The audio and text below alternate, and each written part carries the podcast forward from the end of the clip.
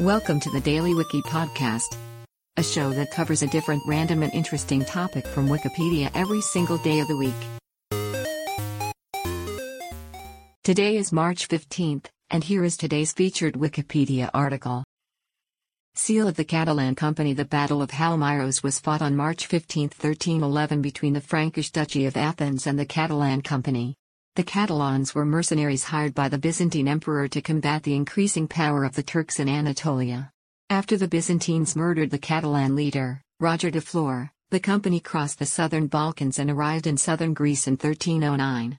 The new Duke of Athens, Walter of Brienne, hired them to attack Thessaly.